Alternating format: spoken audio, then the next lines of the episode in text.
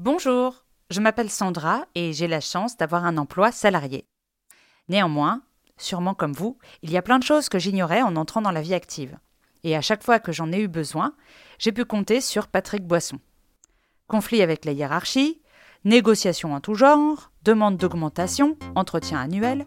Depuis plus de 20 ans, Patrick distille ses conseils aux adhérentes et adhérents de son association Apicas.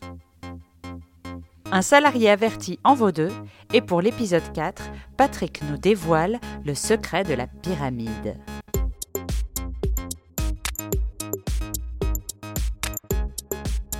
Aujourd'hui, partons à l'aventure de la notion de délégation de pouvoir.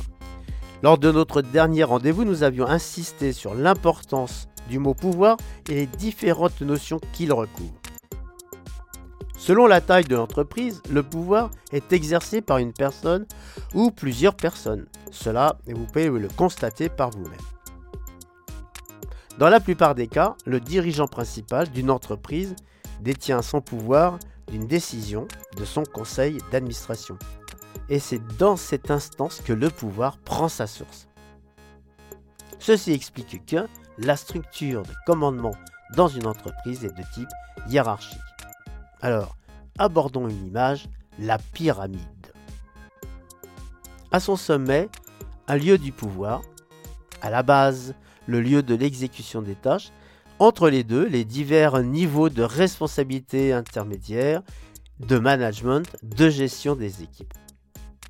Ainsi, l'exercice du pouvoir de direction se décline de façon descendante, glissant le long de la pyramide hiérarchique, du sommet vers la base.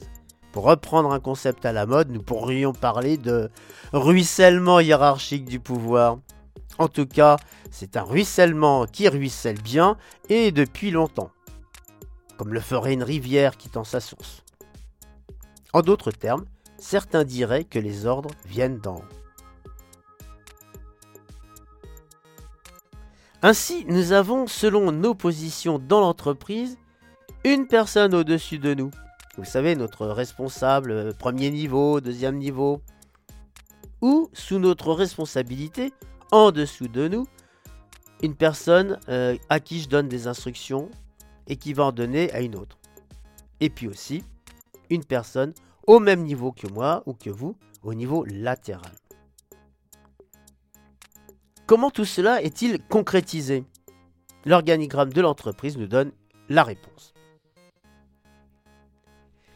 Puisque la structure de commandement dans une entreprise est de type hiérarchique et qu'il peut être comparé à une pyramide, voyons sa traduction organisationnelle. Au sommet de celui-ci, il y a le dirigeant principal, la dirigeante principale, puis sous sa responsabilité des directeurs, des directrices, dont chacun, chacune assume des responsabilités dans une zone, dans un secteur, une unité, et ainsi de suite, jusqu'à ce que chacun trouve sa place et son rôle. L'organigramme est une des composantes indispensables de la bonne gestion de l'entreprise au gré de la vie de l'entreprise, il peut être ajusté, modifié, changé, chamboulé des fois. Alors n'hésitez pas à vous le faire communiquer ou à le consulter en sollicitant votre entourage ou en accédant à l'intranet de l'entreprise. Résumons. Pour des raisons d'efficacité et de commodité, dans la majorité des cas, l'employeur doit confier une part de son pouvoir de direction. À travers l'organigramme, nous comprenons la répartition, la ventilation du pouvoir du dirigeant principal. C'est ainsi que dans de nombreuses entreprises, il est question de déléguer une part du pouvoir du chef d'entreprise au bénéfice d'une personne compétente, de préférence, et de confiance. Attention, qui dit pouvoir dit responsabilité civile, contractuelle, pénale. J'en passe et des meilleurs. Concrètement, cette délégation de pouvoir se matérialise par une lettre, qu'importe le support, papier ou numérique, dans laquelle la chef d'entreprise ou la chef d'entreprise autorise une personne à prendre en charge un certain nombre de missions et agir en son nom. C'est ainsi que votre responsable de niveau 1 ou de niveau 2 ou de niveau 3 agit en fonction des consignes reprises dans sa lettre de délégation de pouvoir qui lui a été adressé à l'occasion de sa prise de poste ou des changements de stratégie dans l'entreprise. Et alors, il en va de même pour vous lorsque vous êtes en situation managériale vis-à-vis de vos collègues qui sont sous vos instructions. Dans cette délégation de pouvoir, les termes doivent préciser concrètement les tâches et les missions. La personne qui reçoit une délégation de pouvoir est délégataire. Voilà pour le terme juridique. Salut Philippe Ah non mais c'est pas pour moi, ça c'est pour Claudine. Ah non, elle est en RTT aujourd'hui. Mais t'es déjà en RTT hier? Non, hier elle était malade. Ah bah j'espère qu'elle sera là demain. Oui, euh, demain c'est pas sûr parce que c'est le début des vacances scolaires. Vous ne gérez pas les absences de vos employés? Si C'est Claudine qui s'en occupe. Du café aussi. Du coup, il y en a pas.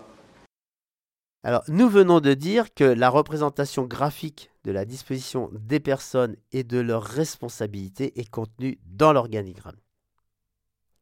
De ce fait, chaque personne connaît sa place dans le dispositif, elle sait de qui elle dépend ou de qui elle a la responsabilité managériale, n'est-ce pas?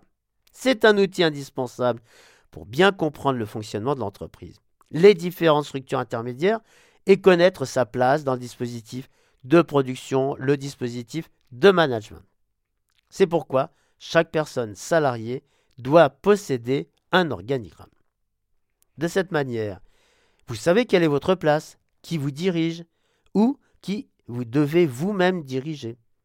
Vous découvrez aussi quelles sont les autres entités de l'entreprise, qui les animent, qui sont les responsables, où sont vos autres collègues. En cas de modification des structures, vous pouvez évaluer les changements à venir et prévoir avec votre responsable ce qui sera prévu pour vous. C'est un élément de sécurité pour chacun, parce que les rôles, les places, les missions, les tâches sont rendus visibles de tous dans l'organigramme. Le fait de rendre clairs les rôles, les missions de chacun permet d'éviter bien des conflits. Pour vous-même, vous pouvez vérifier que vous êtes bien au bon endroit, avec les bonnes missions. Par exemple, si vous êtes affecté à l'équipe A, le responsable de l'équipe B ne peut pas vous donner ni ordre ni instruction. Dans ce cas, il est légitime de ne pas exécuter une instruction venue d'ailleurs. Et vous pouvez en référer à votre vrai responsable. A l'inverse, si vous êtes affecté à l'équipe A, avec des responsabilités, euh, vous ne pouvez pas donner d'ordre ni instruction aux collègues de l'équipe B. Il serait illégitime et c'est à juste titre que les membres de l'équipe B n'exécuteraient pas vos instructions, lesquels pourraient en référer à leur tour à leur propre responsable. Vous devinez facilement les conflits potentiels de toutes ces situations. Donc, l'organigramme, la délégation de pouvoir rendent légitimes les instructions que vous donne votre chef ou celles que vous donnez à votre équipe.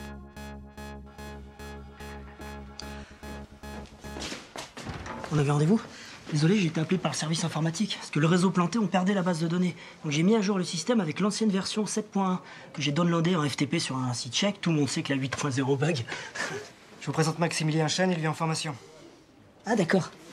Appelez-moi Max. D'accord. Vous êtes sûr? Oui, monsieur Dampierre vous a transmis une note interne à ce sujet. Ah, note interne.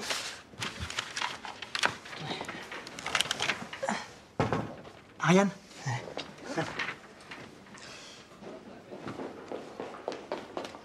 Vous saviez qu'on attendait un stagiaire? Euh, non, non, je suis en formation. Il paraît qu'on a reçu une note interne à ce sujet. Ah oui, alors là, on a une semaine de retard sur les notes internes. Pff, Ah d'accord. C'est à cause de l'appel d'offres des Chinois. On est un peu débordé en ce moment. À ce sujet, vous êtes prêt? Quasiment, mais comme on est un peu en sous-effectif. Justement, monsieur Dampierre vous envoie Chen en renfort. Ah, vous parlez chinois? Non. Ah d'accord. Pardon de vous demander ça, vous n'êtes pas un petit peu vieux pour être stagiaire? Je ne suis pas stagiaire, je suis en reconversion. Ouais, c'est pas grave. On trouvera bien quelque chose à lui faire faire. Hein, Marc Max. L'exercice du pouvoir par délégation est un acte périlleux et plein de pièges. Souvent, une prise de poste avec responsabilité s'accompagne d'une formation à la gestion d'équipe, aux bases managériales, afin d'éviter au manager, à la manageuse fraîchement désignée, des erreurs, des maladresses, des stress qui parfois tournent au drame. Vous-même, vous avez sans doute vécu des expériences personnelles ou assisté à des moments difficiles à ce sujet. Alors, attendez-vous à ce que lors d'un prochain rendez-vous, nous abordions l'exercice du pouvoir par délégation et les risques que cela entraîne et comment cela peut dégénérer. Hum. et ben voilà, c'est tout pour aujourd'hui et à bientôt pour une euh, prochaine incrustation audio numérique.